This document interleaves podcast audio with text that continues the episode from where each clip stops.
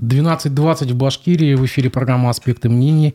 У микрофона Дмитрий Колпаков, за звукорежиссерским пультом Никита Полянин, а сегодняшний наш гость – журналист Наталья Павлова. Наталья, добрый день. Добрый день. Спасибо, Дав... что позвали. Давно вас не видели, и очень приятно, как Взаимно. в старые добрые времена, еще когда существовало «Эхо Москвы» в Уфе, ну, вот так вот встречаться. Итак, вот, э, мы сегодня пройдемся по заголовкам газетным, обсудим последние события, которые произошли в Уфе, в Башкирии и за пределами. Свои комментарии и вопросы можете оставлять в чате трансляции в YouTube, Одноклассниках и ВКонтакте. Также запись этой программы вы э, сможете потом найти на всех подкаст-платформах, а также наших аккаунтах в соцсетях. Наталья, последняя новость, э, ну, точнее, новость прошлой недели. Ростиславу Мразогову, экс-председатель общественной палаты, э, присудили статус иностранного агента. Это потому, что он просил или так звезды сошлись? Как считаете?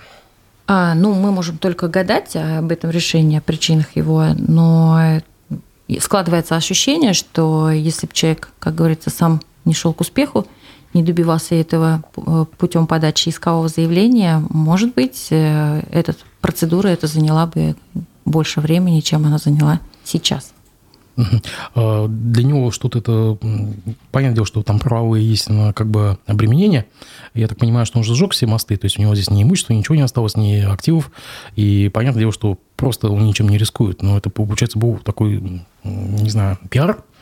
Ну, э, сейчас мосты сжигаются не э, тем, что ты как бы продаешь тут квартиру и бизнес а, и, и увольняешься с работы, а тем, что ты ведешь публичную антивоенную деятельность, ну, в данном случае э, э, ведешь YouTube канал, да, как бы содержание, которое не, я не знаю, как сказать, недружественное нынешней политике Российской Федерации. И это отправная точка для того, чтобы понимать, что вот э, в страну, где сохраняется этот режим, ты уже не вернешься. А у Пугачева тоже просил иноагента, но ей это не дали. Ну, что тут скажешь? Не повезло, наверное. Наверное, э, резонанс от признания Аллы Борисовны иноагентом был бы несколько другим, э, чем эффект, который произвело признание иноагентом Ростислава Мурзагулова. Ну, мы помним реакцию ведь на, как бы реакцию на реакцию Белого дома Башкирского на то, что э, он переехал в, в Прибалтику и занялся вот этой своей деятельностью, как бы, может быть, это наши местные чиновники подсобили, как считаете? Э, ты имеешь в виду э, высказывание Бодранова? Не только, нет, поводу? то, что дали ему на агента вне очереди.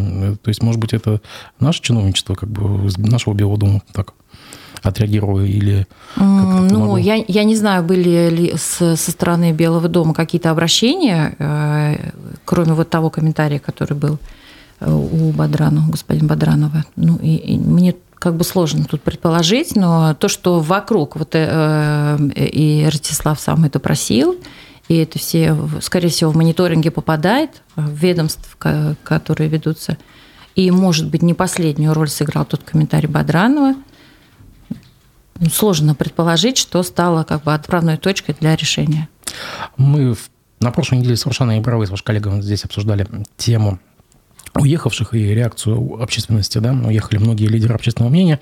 Начали мы с Владислава Литвинчука, основателя Уфимского марафона, угу. продвигателя, так сказать, э, здорового образа жизни, спортсмена.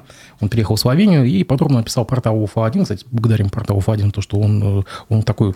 Э, Пошаговая инструкция хр- релокации. Хроникер, да, как бы он всех релокантов отслеживает, более-менее известных.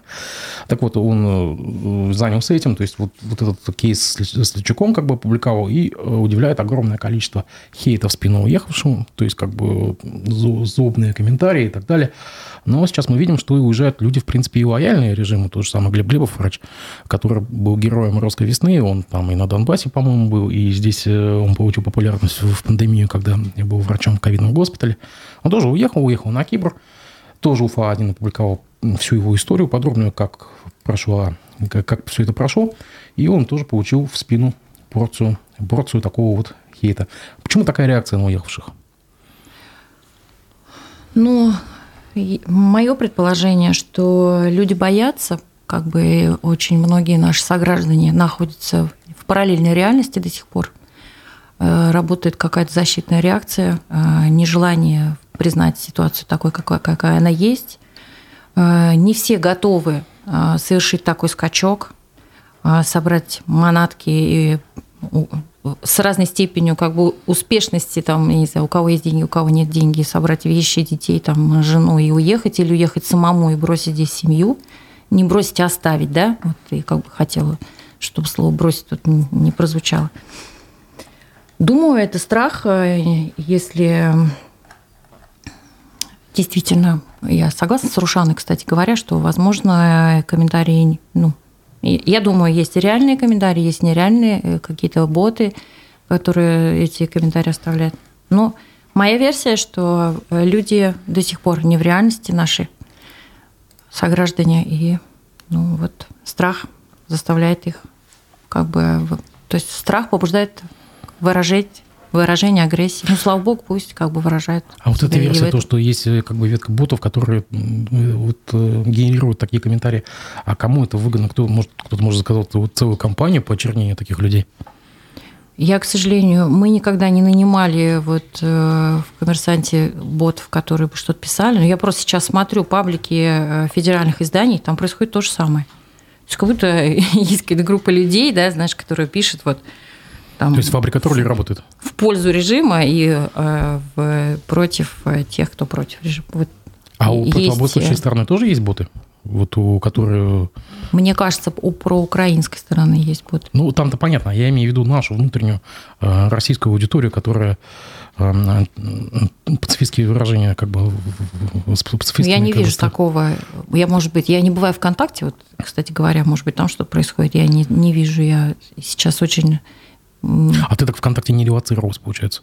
Я из Facebook, оттуда эмигрировала. И признанного экстремиста. Ну, не, у меня есть аккаунт, но он мне нужен был совершенно по работе, а после того, как, как бы в этом необходимости нет, я его практически не туда не заглядываю. Не, не практически, а вообще туда не заглядываю. А из экстремистского Фейсбука, как, на твой взгляд, много сейчас людей э, эмигрировало? Ну, Куда? Из, ну, из Фейсбука много людей ушло, ну, из твоего окружения? Из моего? У меня мое окружение – это мои студенческие и школьные друзья. И они совершенно до последнего времени были аполитичны. Э, и присутствовали в соцсетях только те, кому это нужно по работе. Вот, допустим, у меня есть подруги-психологи, они ведут там э, такие просветительские паблики. А те, кому это не нужно было, сотрудники банков, они и не были их, и сейчас там нет. То есть не, стало их ни больше, ни меньше. Но никто не удалялся из э, моих друзей. Но чиновничество ушло, по-моему, в полном составе. Тех, кого Ушли, потому что, обязывали. я так понимаю, были такие рекомендации угу. э, из опасений, что э, признание, ну, действия Роскомнадзора, последствиями действия Роскомнадзора будут э, преследования и пользователей, не только как бы самих сетей, но и эти, опасения это же не такие были. же, потом нет, не оправдалось Нет, же. не оправдался, но они уже ушли. Ну, мы на всякий случай специально для Роскомнадзора да и слава богу, проговорим, что компания Мета, она признана экстремистской, террористской, нежелательной на территории Российской Федерации. Еще один кейс э, прошлой недели. Коммунисты хотят улицу Сталина, а сторонники ЛДПР хотят улицу Жириновского. И вроде даже э, им что-то светит в, в Зеленой роще в районе торгового центра «Ультра». А ты лично за кого? Я за то, чтобы поменять вот эту сиюминутную политическую повестку в том, что касается урбанистики, архитектуры, градостроительства и управления городами на вневременную. Это как? То есть э, поставить на стоп все вот эти Личностные... нездоровые инициативы, связанные с партийной деятельностью – а, с, с, со спорными историческими фигурами и так далее. Есть а, абсолютно нейтральные, вне а, критики варианты названия улиц. И вообще сейчас нужно или следует, или хотелось бы, чтобы было больше, меньше агрессии, больше добра, меньше спорных инициатив и больше инициатив, которые позволяли бы людям худо-бедно – поддерживать какую-то определенность или не, не знаю, насколько это возможно, э, какую-то надежду, ну, то есть закреплять людей на территории, а не будить в них какие-то очень сложные чувства вот, э, в том, что касается названия улицы Жириновского или тем более улицы Сталина. Я против и той и другой инициативе. Ну, Если то, меня кто-то спросит ну, об той, этом. той стороны есть же как бы э, аргументы, это же исторические личности, а со времен Сталина вообще, по-моему, больше полвека прошло, и поэтому он имеет право. Тем более, когда-то в Уфе была там улица Сталина в Черниковке. ну, ты знаешь, мы были в музее Сталина в э, Грузии, на его родине, я, к сожалению, забыла название города. А, это советский музей, он сохранился в первозданном виде, в том, что касается вот экспозиции касающиеся его деятельности в период после революции и так далее. Но а, новая Грузия создала новый зал в этом музее, где, который посвящен репрессиям. Это помещение полуподвального типа, совершенно в, в правильной э, эстетике выполненное, где повешены все данные о том, что происходило, то есть все последствия сталинского правления сталинского режима, данные о репрессированных, об убитых. Вот. Если будет такая улица в Уфе, будет справедливо на каждом указателе ставить какие-то дополнительные вывески, дополнительные данные о том, кем был Сталин. Мне кажется так. А по-другому будет неправильно. То есть количество репрессированных? Ну, я не знаю, что-то, ну, э, то есть, э, ну, давайте назовем имени черта улицу. Имени дьявола давайте улицу сделаем. Это нормально будет? А между тем, вчера в отставку был отправлен а, бизнес-омбудсмен а, Флёр Садулин. Ирина Абрамова теперь назначена на должность полномочного по защите прав предпринимателей. Я знаю, что ты когда работал в «Коммерсанте», ты общался э, с Флёром Садулиным, да? Я так понимаю, что какие-то... Не очень часто. Не очень ну, часто. Эпизодически. Как, как тебе он, как защитник, э, защитник прав бизнеса, что можно сказать? Ну, я не припомню каких-то очень резонансных э, дел по линии уполномоченного по защите прав предпринимателей. Может быть, я застал только первый год, по-моему, или первый В 2019 году он возглавил, да. С 19 года, по-моему. Да, ну, значит, два или полтора года, э, когда я еще завершала работу в «Коммерсанте», и господин Асадулин был уполномоченным. Ну, мне нравилось, что он э, активно присутствует в соцсетях, э, какие-то довольно сложные или запущенные даже кейсы он э, анализировал. Мы, мы видели, по крайней мере, что он что-то делает. А, и определенно у него было взаимодействие со следственными органами. То есть одна из э, сложных составляющих работы бизнеса в России – это уголовное преследование, которое может быть том числе и незаконным. И ну, не, не один, не два таких случая. И насколько я помню, что э, Флюр как раз такие э, вопросы пытался разрешить. Не знаю, как сможет ли это сделать Ирина Абрамова. Э, я только выдержки из ее речи в, в Курултае вчера прочитала. Я, мне немного смутило. Может быть, просто мои коллеги как бы выдрали только одну часть ее выступления, но мне показалось, что она намерена сосредоточиться на административном, там, каких-то административных кейсах, да, преследовании предпринимателей за Нет, она что-то... Сейчас неубранные скажу, урны. Да, да, да, что-то такое. Она сказала, что... Нет, у меня тут нету ее высказываний. Я помню, что она хотела сосредоточиться что-то на проверках, внеплановых или плановых проверках э, малого и среднего бизнеса. У бизнеса много проблем, и вот административное преследование, оно может быть и самое распространенное, а, штрафы, да, вот угу. за те же самые урны, сколько лет мы уже об этом слышим. Как бы это вопрос из серии вечных, по-моему, он нерешабельный. Э, но, надеюсь, это не единственная составляющая, которой собирается заниматься новый бизнес-омбудсмен, потому что основная проблема бизнеса – это коррупция то есть э, давление, которое оказывается на бизнес, это и рейдерство, и коррупционная составляющая там, со, со стороны э, административной машины давления. Это не, не только вот эти пресловутые штрафы за неубранные урны. Меня немножечко... Меня радует, что э, очередная женщина заняла какую-то очередную заметную позицию в регионе – И знаю, что Ирина Абрамова, она действительно она опытный предприниматель, она имеет большой опыт работы в этой сфере. А, не знаю, на пользу или есть ли повод это для скепсиса.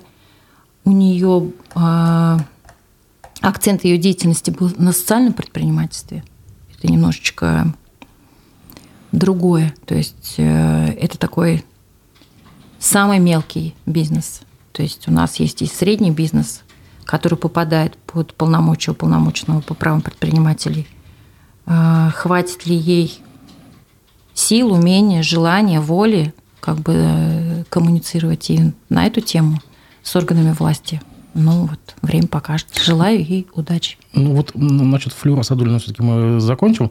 А, насколько я помню, в, в первый там, по-моему, год он поднимал какие-то конкретные кейсы э, рейдерских э, захватов, по-моему, что-то было. Он выносил в публичную плоскость какие-то разборки с силовиками, а потом как будто все, и перестал как будто вот э, и, и больше перестал об этом писать, и перестал э, приводить какие-то конкретные примеры, какие-то конкретных уголовных там преследований, когда он там рассказывал, что из административного там э, превращалось в уголовное дело, как помнишь, да? А нет ли здесь такого, что она тоже сейчас там первые несколько месяцев будет активно-активно в соцсетях, а потом и все? Ну, э, мы довольно часто наблюдаем такую трансформацию. То есть э, поначалу человек полон амбиций, запала, э, уверенности в том, что он может повлиять на систему. Влиять на систему получается не у всех хорошо. То есть это довольно выгораемый такой процесс. Ты должен либо убедить себя, что ты сможешь работать в долгую, либо в конце концов сдуваешься и понимаешь, что твои усилия не оправдываются, а твои руки связаны, да? А часть, я думаю, э, работы такой уходит из публичной плоскости в непубличную. Ну, дай бог, чтобы и таким образом эта работа продолжалась, а, а не просто человек сдувался и перестал что-то делать. Не знаю, что происходило со, со Садулиным и с его деятельностью в последние годы. Я думаю, любая система способна переиграть любую амбициозную личность. Только единицы э, могут удержаться вот в таком противостоянии. Ну, пожелаем господину Садулину успехов на посту торгпреда в Китае, или как там представитель? Неплохая, я думаю, перспектива, по крайней мере, связанная с отъездом его из страны. Ему 53 года, да? По-моему, еще возраст такой вот, между прочим, Абрамова пришла в очень непростое время для малого и среднего бизнеса. Насколько мы знаем, сейчас в Уфе просто идет зачистка стрит-бизнеса э, с городских э, улиц, там, с красных линий. По, по, вот, по своему инорсу я знаю, что предписание о сносе там получили десятки там, э, павильонов, киосков, э, даже, в принципе, хороших, внешне, внешне опрятных, современных, э, там, ну, общепит в основном, в принципе, павильоны остановочные. Их буквально сейчас будут сносить десятками. Это зачистка к 450-летию. Не самое ли это неудачное время, когда так, в экономика в таком виде сейчас этим заниматься? А куда должен деться стритфуд? Пусть даже и к такому великому празднику. Странно. Я пока ничего не видела об этом, не, ну, не читала. А, это прискорбно абсолютно. Администрации если... районов вот отчитываются буквально ежедневно, сколько, сколько за сутки они вручили предписание о сносе, о демонтаже добровольном, недобровольном, принудительном. Такое соревнование между районами идет кто сколько снес. И между тем, а, пользователь Яс Баширов нас в чате спрашивает, как вы считаете, почему не соблюдена одна из главных процедур согласования кандидатуры омбудсмена с предпринимательским сообществом, на что отводится два месяца, а оформили всего в течение двух недель?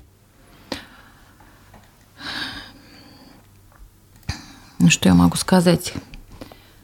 Каждое сообщество заслуживает того, ну, авторитет сообщества, по всей видимости, таков, что а, его мнение можно, как сказал недавно президент Российской Федерации, вытереть ноги. А, вопрос к сообществу. Я не видела никаких возражений по этому поводу, да? Ну, никакая ассоциация и никакой союз публично не выступал против процедур согласования Абрамовой на эту должность. Да и против никто не выступал. А вообще она предусмотрена разве? Ну, вроде, по-моему, да, есть такое, что э, предпринимательское сообщество Только я не знаю, как оно... Ну, как скорее всего, как... что такое сообщество? И сообщество может быть одной организацией, да, допустим, с ассоциацией какого-то там социального предпринимательства, допустим, было согласовано эта кандидатура. Ну, или как городское купечество собралось и сказало, мы против, мы, мы, мы за. Как я тоже не могу понять, как это должно mm. выглядеть. Ну, э, если есть такой вопрос, может быть, есть и повод оспаривать эту процедуру. Ну, попробуйте, посмотрим, что из этого выйдет. Э, давай немножко к федеральной повестке. Госдума в первом чтении одобрила законопроект о недопустимости применения зарубежных слов на государственном уровне. Э, согласно проекту, меры не касаются слов, которые не имеют аналогов в русском языке. То есть в, в, в государственном обиходе, в обиходе государственных служб, там, муниципальных служб, по идее, сейчас не допускаются иностранные слова. А кого тебе? Как мы к этому пришли? Я же филолог, мы все проходили по истории языка в университете. То есть все мы помним, что в и в XVIII, и в XIX веках были э, такие дискуссии между русофобами и русофилами. Э, и это напоминает у кого? Какой это был роман? Как правильно бить яйцо с тупого или с острого конца? ну, мне кажется, абсолютно порожняя инициатива, но я не удивлюсь, э, если она пройдет, потому что ну, чтение, такая что? дичь уже проходит э, в Госдуме, что очередная, она, наверное, просто будет одной из, из, из многих. И как интересно э, все это выполнять. Представляешь, как э, э находить замены или искать аналоги в русском языке то есть или будет разосланы методички, что ли, получается, там словарики. Как ну, заменять слова? Как известно, любые сложности, которые э, создает нам сегодня э, система, э, то ли к счастью, то ли к сожалению, имеют э, избирательный характер применения. Поэтому кому-то новый закон будет применен, кому-то не будет применен. Все зависит от того, насколько этот человек устраивает систему или не устраивает. А представляешь, появится какая-нибудь языковая полиция там, или там, не знаю, там Мизулина-младшая будет отслеживать там... Вот. Я ничего не исключаю. В наше время я ничего не исключаю.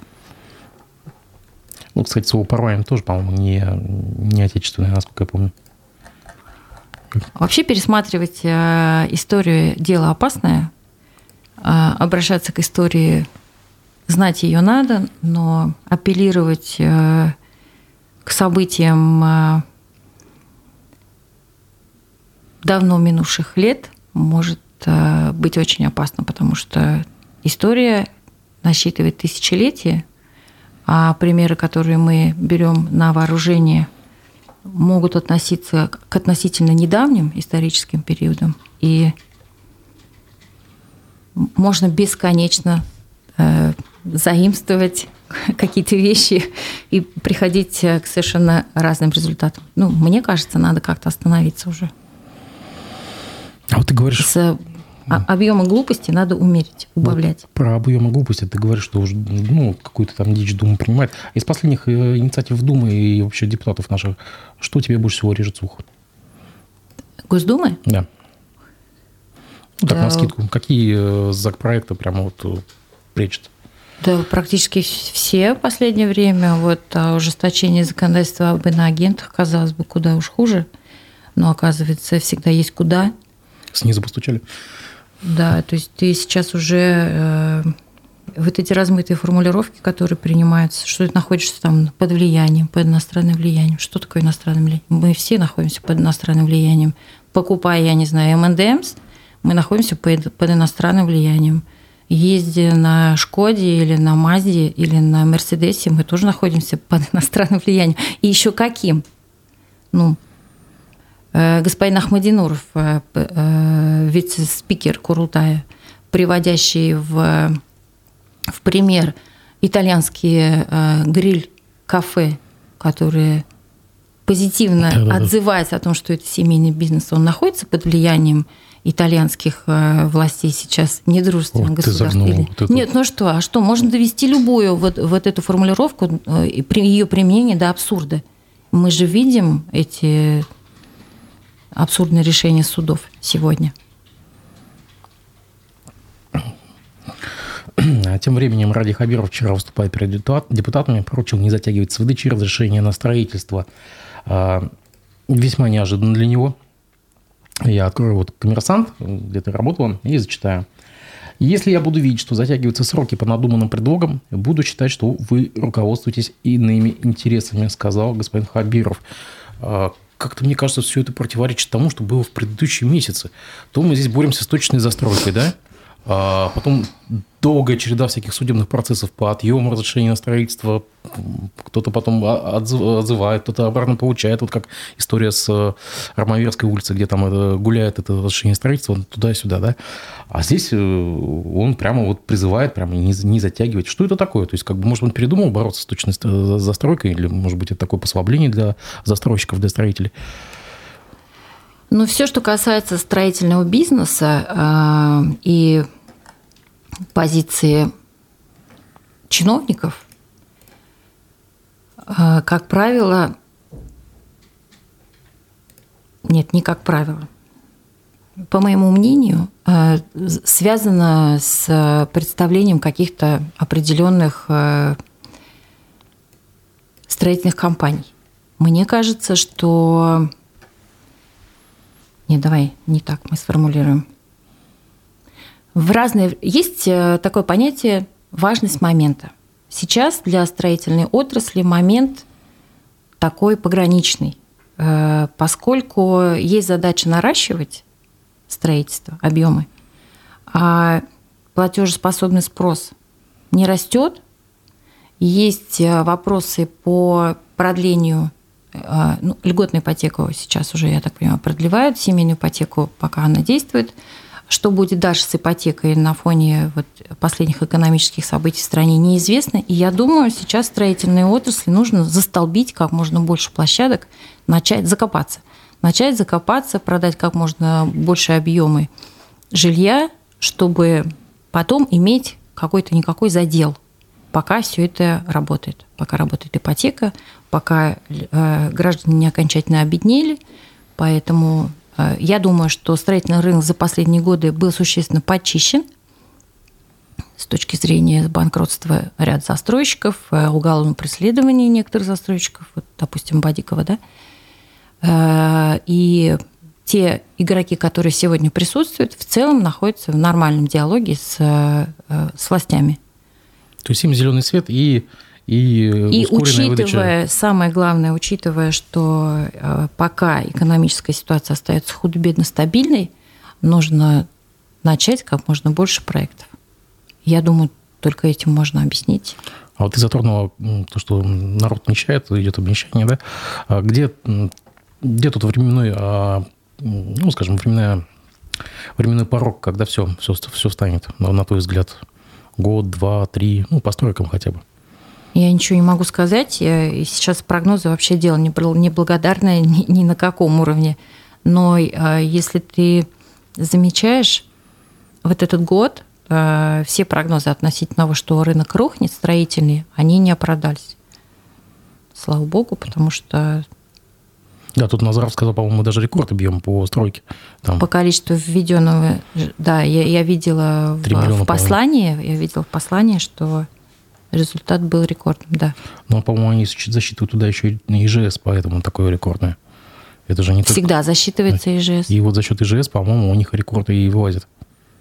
Я сейчас не знаю, какая доля, но ИЖС был э, в, в объеме, преобладал, доминировал над э, многоквартирным строительством всегда в республике. На том же послании 2023 год Башкирии объявлен годом полезных дел для малой Родины. Ты как себе это представляешь? Никак. Ну, вот как вот можно объяснить, я вот тоже не могу понять. Малый... Это концепция малых дел, что ли? То есть ну, нам каждому уйти в свой маленький мирок и заниматься своим ну, Я послушала делом? послание, мне показалось, что основная мысль, э, учитывая вот практически критическое, критическую неопределенность всего э, происходящего, то есть э, неопределенность в будущем – неопределенность, там люди не знают, будет ли у них работа завтра, а, будет ли у них такая же зарплата, будут ли завтра такие же цены, будут ли они находиться в стране все еще. А, с точки зрения э, главы или спичрайтеров главы было правильно приземлить повестку на очень локальный уровень. Малые дела для малой родины. То есть делайте, что можете, и будь как будет. Вот как бы главный месседж э, вот этого, мне кажется, наименования года. А вообще интересно, как бы депутаты... По крайней мере, честно. Э, ну да, то есть я так понимаю, что сейчас э, будет посыл среди депутатов, там вкладываться какие-то маленькие дела, э, там кто-то родник там обустроит, кто-то школу починит, кто-то еще что-то в селе. Вот, вот это, скорее всего, имеется в виду. Что-то такое, как бы список малых дел, может быть, будет объявлен там. Каждый вложит в это, что может. Да. А между тем нам пишет в чате Ильяс Баширов, Колпаков за несколько эфиров наговорил в защиту уфимских предпринимателей больше, чем все омбудсмены и обще, общественные организации. Ну, спасибо Ильясам, конечно. Главное, чтобы я на другой не наговорил. Вот, то мало ли. А, так, музей Сталина находится в городе Горе. Артур Асафьев пишет. Угу. Вот. Спасибо, Артур, что ты смотришь нас. Угу. Поехали дальше. А, на двух колледжах Башкирии, также пишет коммерсант, пока не будем ходить оттуда, а, установят мемориальные доски в честь погибших в СВО. А, это на здании Башкирского аграрного технологического колледжа в селе Чекмагуш и здание Нефтекамского многопрофильного колледжа. А, ну вот, собственно говоря, мы пришли к, э, к, к новой теме. То есть раньше была Великая Отечественная война, ставились там доски, там здесь был эвакуационный госпиталь, здесь жил там герой такой-то. А вот сейчас, э, получается, новая э, такая военно-мемориальная культура зародилась на наших глазах. А, на твой взгляд, это надолго, или это, ну, то есть это все в долгую, вот, вот это, или, или это вот сейчас, как говоришь, про важный момент, важность момента? Ну, а, до тех пор, пока трагические события продолжаются, и семьи теряют близких, один из вариантов идеологической поддержки и э,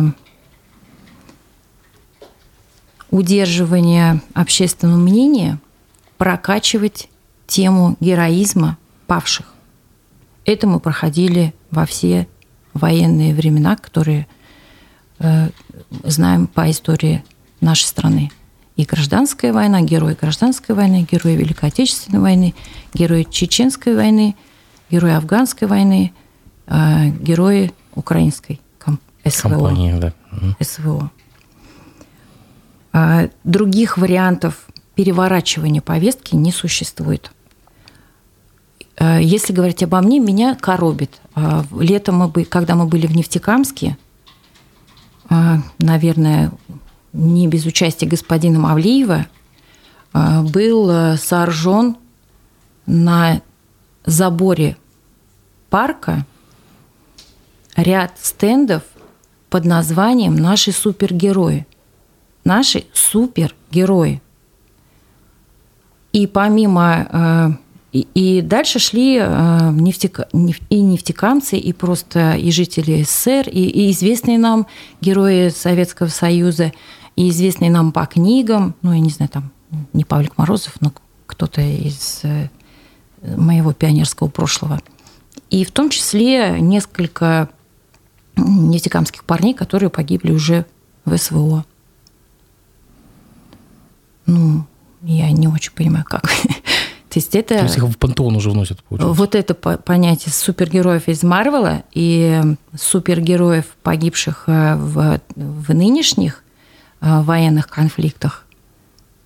Не знаю, что должно быть в головах у людей, отвечающих за идеологию в городе Нефтекамске. Ну, справедливости надо сказать, что Мавлиева там уже нет год. Может быть, это уже креатив местных? Может быть кто остался. А нас поправляют, что, наверное, скорее всего, надо сделать сноску, что Артур Асафьев э, также иноагент, к сожалению. Мы просто должны Или это упомянуть. Мы должны просто это упомянуть. Но между тем, председатель Конституционного э, совета назначен Хайдар Валеев. Ты наверняка его, наверняка его помнишь, да. А, это все также новости со, со вчерашнего а, пленарного заседания Крутая. Э, депутаты проголосовали за назначение на должность председателя Конституционного совета при республиканском парламенте бывшего главы Центра разбиркома Хайдара Валеева. Его кандидатуру представил глава Башкирии Ради Хабиров. Э, напомню, что Конституционный суд э, почти что прекратил свое существование. Он будет работать до конца декабря. И на смену придет Конституционный совет, который будет выносить рекомендации – ну и вообще стоила игра встречи, на твой взгляд? Э, в принципе, э, мы и о Конституционном суде ничего не слышали, а здесь еще и со совета, и тем более под предводительством не такой спорной фигуры, как господин Валеев. Ну, как любой рекомендательный орган, Конституционный совет, наверное, будет работать э, как некая декоративная э, структура, поскольку э, и, и наверное, ну, оправдать существование такой структуры можно только строкой о том, что согласно Конституции Республики Башкортостан у нее все еще есть статус некого суверенного образования. Я сейчас не вспомню да, точную формулировку. Раньше было суверенное государство в составе Российской Федерации. Сейчас есть э, отсыл к суверенитету, но уже такой э, в очень э, нежной формулировке. Я думаю, что для Хайдара Арслановича это как бы очередное место работы опытного кадра в системе, что ну, э, такие декоративные структуры сохраняются для того, чтобы в нужный момент они что-то э, с каким-то обращением выступили, с каким-то заявлением, направили какой-то документ куда-то. Они э, это такой такие ружья, которые висят на стене и, возможно, когда-то выстрелят. Вот для чего Так суд остаются... никогда не стрелял особо.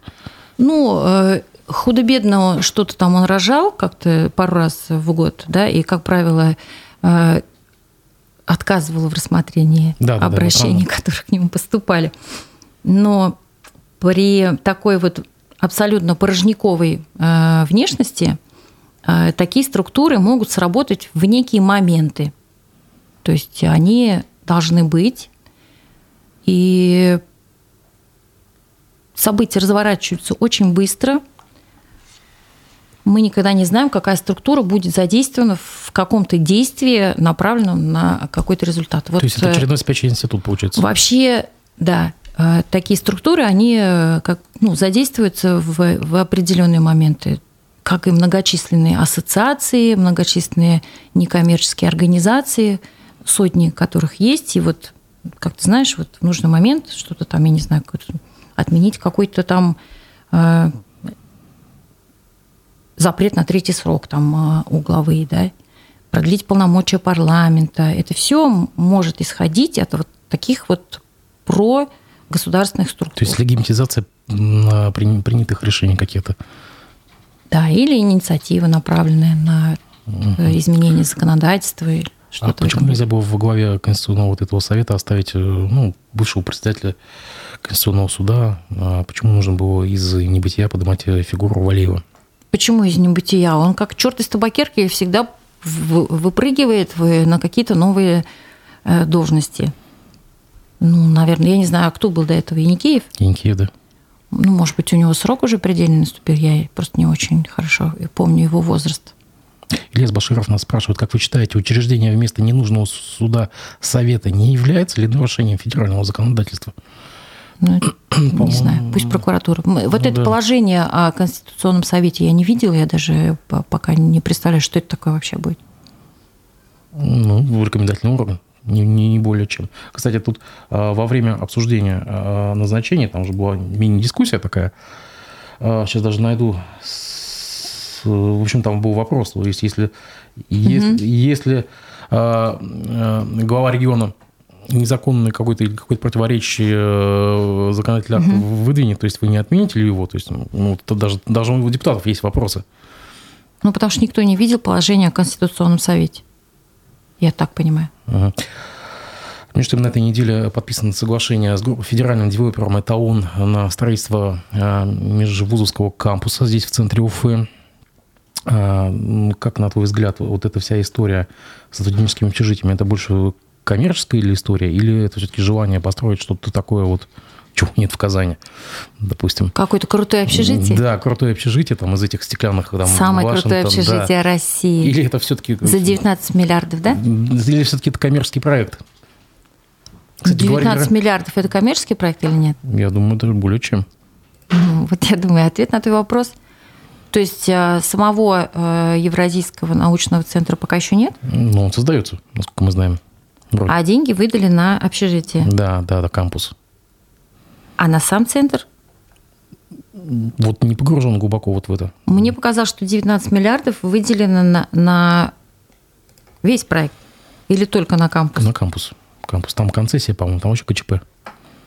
Это золотой кампус за 19 миллиардов. Я бы хотела, мне бы интереснее было узнать про центр, чем про кампус.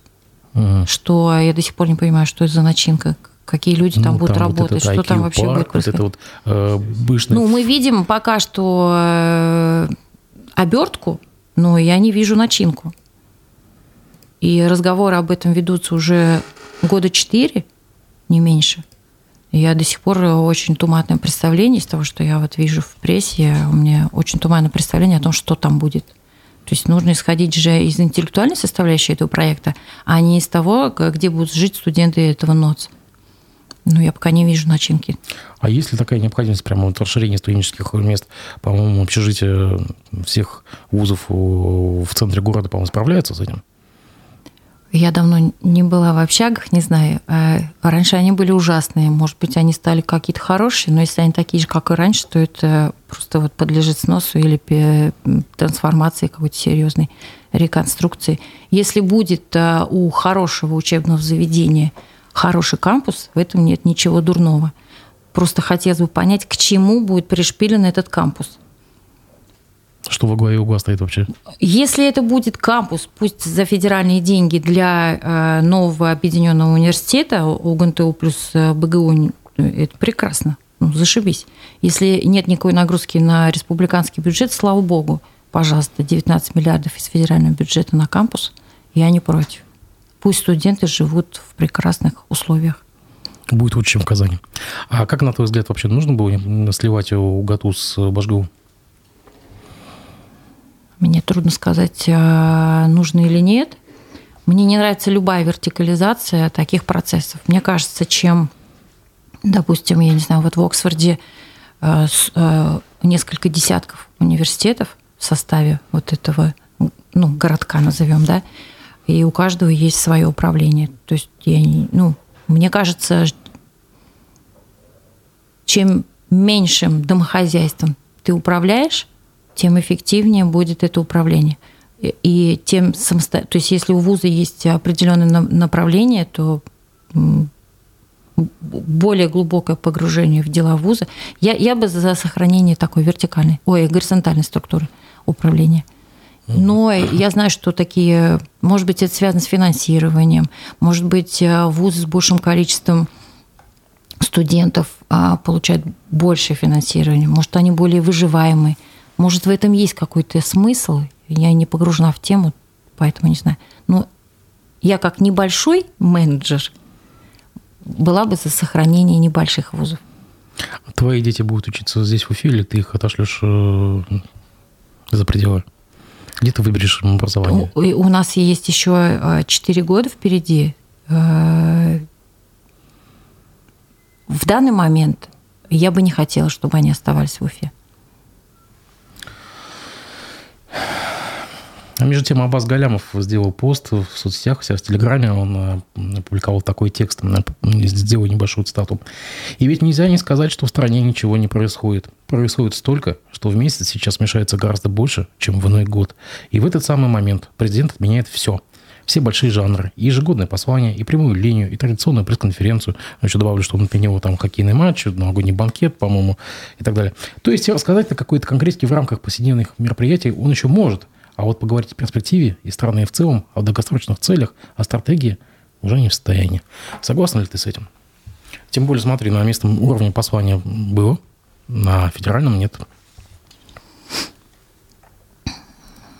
Ну, я э, как журналист больше привязана к формату пресс-конференции ежегодной, потому что ее действительно смотрели, и хотя в последние годы ничего э, сверху сверхординарного не происходило, очень предсказуемо проходили пресс-конференции, все-таки все ну, журналисты как бы худо-бедно смотрели, потому что хотелось понять, меняется ли э, глава государства, меняется ли его отношение к вопросам, э, какие вопросы пробиваются в эфир, а какие остаются без внимания. Э, и надо сказать, что несмотря на там, жесточайшие фильтры, кое-какие пове- э, вопросы из реальной повестки все-таки доходили до главы государства, и все мы знали, как он на это реагирует. А я также согласна вот с э, Екатериной Михайловной Шульман, иноагентом, политологом, которая говорит, что ритуалы в политике э, Важная имеют вещь, да. определяющее значение. А, как минимум, отмена пресс-конференции и послание говорит о том, что в руководстве страны, в головах руководства страны происходят перемены. Как минимум, вывод, который должна сделать элита из того, что послание отменяется сейчас. Оно уже даже не было перенесено, не было озвучено, что оно состоится там, не знаю, позже, да, по-моему, если я не ошибаюсь. Если это так, то это знак э, каких-то перемен. Нет, Каких... Песков, Песков сказал, что оно будет уже в следующем году. Вроде угу. как. Да, но... Угу. Но даже сдвижение сроков, то есть мы живем в период серьезной нестабильности, серьезной неопределенности. И такие вещи, которые повода для отмены которых такого уж прямо жесткого, да, не было. Он, ну, он же мог выйти и сказать все, что угодно или там также провести эту пресс-конференцию и отвечать, как принято было в последние годы. Ничего вроде бы не мешало продолжать играть в ту же игру, в которую играли все последние годы участники этих мероприятий. А, то, что эти мероприятия были отменены по состоянию на сегодняшний момент, я расцениваю как сигнал к подготовке к каким-то переменам. Каким? Сказать сложно. Я бы не недооценивала отмену этих мероприятий.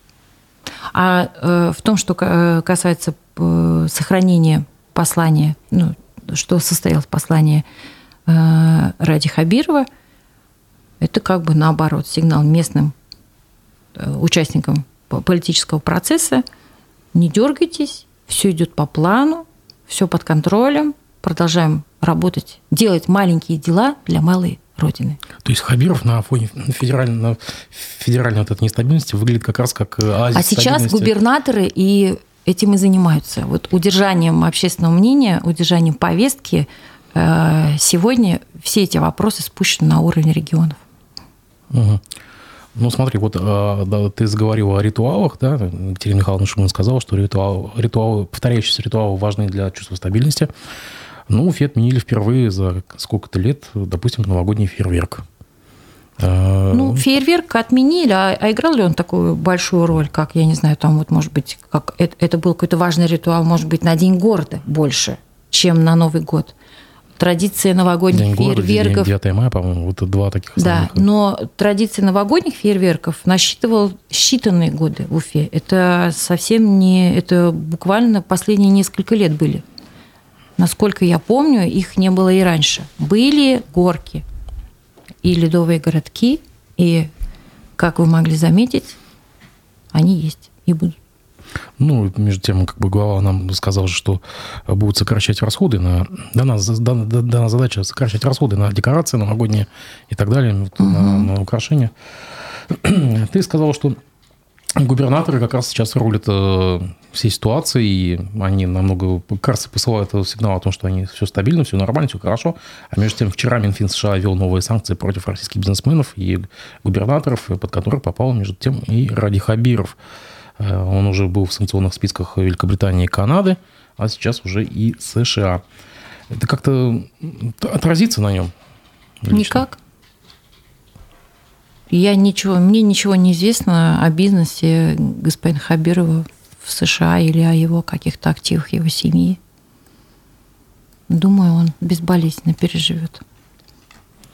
Ну да, тем более, наверное, скорее всего, это лишний повод как раз сказать, смотрите, ну как бы я патриот, и на меня еще и из-за этой санкции накладывают, как мне кажется, как они обычно говорят. Может быть. Может быть. Можно ну. использовать любую карту, да. Да, да, да. Между тем, в Уфе а, этой осенью отменили постановку «Залиха» открывает глаза. Ее сняли с репертуара Башкирского драматического театра. А, появилось сообщение на сайте театра, никем не подписанное, собственно говоря, от, якобы от имени трупы. Угу. Впрочем, Башкирский удалил уже это сообщение. Его нету на сайте. Угу. И через несколько дней Амина Шафикова поддержала публично решение театра, а еще через несколько дней Ради Хабиров вручил ей госнаграду. Угу. Только непонятно, увязаны ли эти события. На твой взгляд, ну и, соответственно, как бы получился небольшой шум.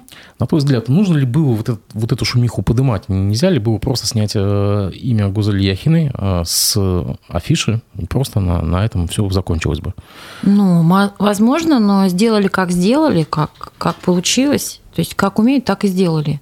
Испугались, сняли, опубликовали сообщение, подумали, Скорее всего, ну, могу предположить, что труппа ни, никаких таких писем не писала, под этим обращением не подписывалась. Актеры великолепно играли этот спектакль. А ты была? Я смотрела, да. И это, это прекрасный спектакль. И выдающийся для уфимской сцены спектакль. У нас таких спектаклей раз-два и обчелся. То, что его сняли, да еще с таким шумом, это, конечно, позор и дичь так с культурой, с лучшими примерами культуры не поступает. И ни автор, ни актеры такого отношения не заслужили. Ну а то, что э, министру дали награду, я думаю, просто ее решили морально поддержать, скорее всего. То есть это взаимосвязано как-то? Э, ну, я, я, я думаю, что вот э, в актерской среде в, в этой среде интеллектуальной, культурной элиты Башкортостана событие это незамеченным не прошло. Наверное, а, хочу хорошо думать о людях. Министр была подвержена астракизму в этой среде. И чтобы поддержать ценный кадр, глава наградил ее какой-то там наградой. Ну, а на федеральном уровне а, Роскомнадзор или Министерство культуры отозвало прокатное удостоверение фильма «Голод». А, я напомню, что фильм снимался в том числе на территории Башкирии и описывает события 30-х годов. И о, о том, как э, американская администрация помощи помогала, администрация помогала голодающим поставками продовольствия сюда – экс-шеф-редактор «Эхо Москвы» Максим Курников был один из соавторов, я напомню, что один из соавторов, там еще, э, насколько помню, Архангельский, Архангельский и Савкин, насколько помню, причастны к этому, да. На твой взгляд, тут тоже нужно ли было затевать вот такой вот э, такой шум, возню? Не легче ли было просто разрешить прокат, тем более фильм документальный, ну, не так уж много людей бы пришло. Или сейчас как раз замарывается тема американской помощи, там, допустим, не, не принято сейчас об этом вспоминать. Ну, тут, как говорится, не было бы счастья, да несчастье помогло. А, такие решения, как правило, подогревают интересы. Это прямо вот бесплатная промо. Спасибо большое. А, гораздо большее количество людей, кратно помноженное на то количество, которое знало о том, что такой фильм существует сейчас, э, хочет посмотреть этот фильм. И, если я не ошибаюсь, э, были переговоры о том, чтобы на каких-то платформах выложить контент. И я сама с удовольствием посмотрела. То, что я, да. да, то, что я сама прочитала у Максима э, выдержки из свидетельских показаний людей, которые пережили голод в Поволжье, это такой э, исторический пласт, о котором я не знала. Это огромная трагедия, не переваренная, не пережитая и не пережеванная. Э, и, к сожалению, очень мало людей, ну, помнящих, наверное, уже вообще не осталось, кто пережил этот, этот, этот процесс.